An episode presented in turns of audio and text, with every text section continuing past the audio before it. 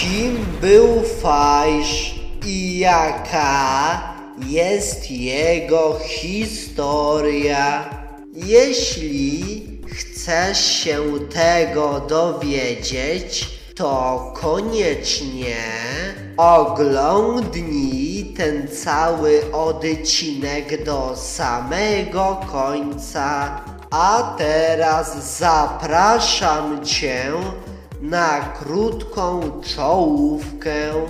No witam Cię z tej strony Michalos i zapraszam Cię na kolejny odcinek podcastu pod tytułem Niepodległa Historia, w którym specjalnie dla Ciebie omawiam historię Polski i świata bez cenzury i bez zakłamywania i naginania faktów. No dobra, no to przechodząc do sedna sprawy. Kim był ten fajsz? Nie, nie pomyliłem się, jakby co. No bo ten gościu miał tak na imię. Otóż bohater dzisiejszego odcinka był trzecim z kolei wodzem władcą węgierskim z dynastii Arpadów i był również synem Jutasa, czyli czwartego syna Arpada. No dobra, wiemy już kim był Fajsz, a więc teraz warto by było, moim zdaniem, poznać jego historię, jego biografię. Historia Fajsza Fajsz, mimo posiadanego tytułu, musiał w praktyce rządzić z dwoma wodzami, Gwalą Charką lub Gwalą Zamborem oraz z Bulczusu co ciekawe, w latach 40.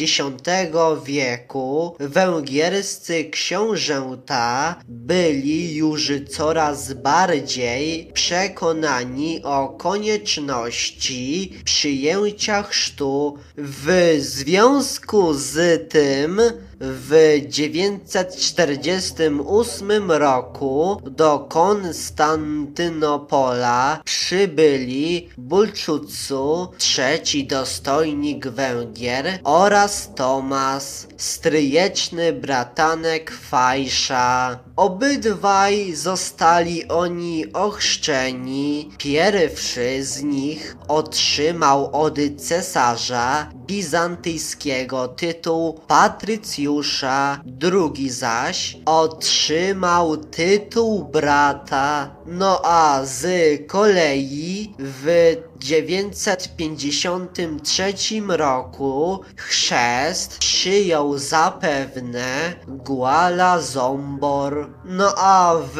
955 roku część węgierskich sił pod wodzą Bulczutsu, Lela i Sura wspierała Bawarczyków zbuntowanych przeciwko Ottonowi I Wielkiemu. Jednak niestety ponieśli klęskę nad rzeką Lech, a odpowiedzialnością za tę klęskę obciążono dwie gałęzie dynastii wywodzące się od Jutasa i Ulla. No i w efekcie wielkim księciem obrano Toksonaja. A co ciekawe, jest to, że prawdopodobnie Fajsz chorował na zespół bracha Kaufmana, a jeszcze ciekawsze jest to, że przypuszcza się, że potomkiem Fajsza mógł być Sur. No dobra, to by było już na tyle w temacie historii Fajsza i jego współrządzących współpracowników.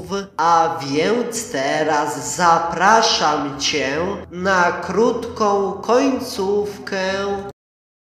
Niestety, ten odcinek dobiega już do końca, więc chciałbym Tobie podziękować za to, że poświęciłeś lub za to, że poświęciłaś swój cenny czas na posłuchanie tego odcinka podcastu Niepodległa Historia. A jeśli spodobał Ci się ten odcinek, to koniecznie podziel się nim z innymi, udostępniając go dalej, na przykład za pomocą Messengera, po prostu wysyłając link swoim znajomym do tego odcinka, czy po prostu za pomocą Twittera, czy po prostu za pomocą Instagrama, czy innego narzędzia, czy innej aplikacji social media. Z góry dzięki za okazaną pomoc w takiej postaci. No dobrze, ja muszę się już żegnać z Tobą, no to do usłyszenia w następnym odcinku. No to cześć, pa!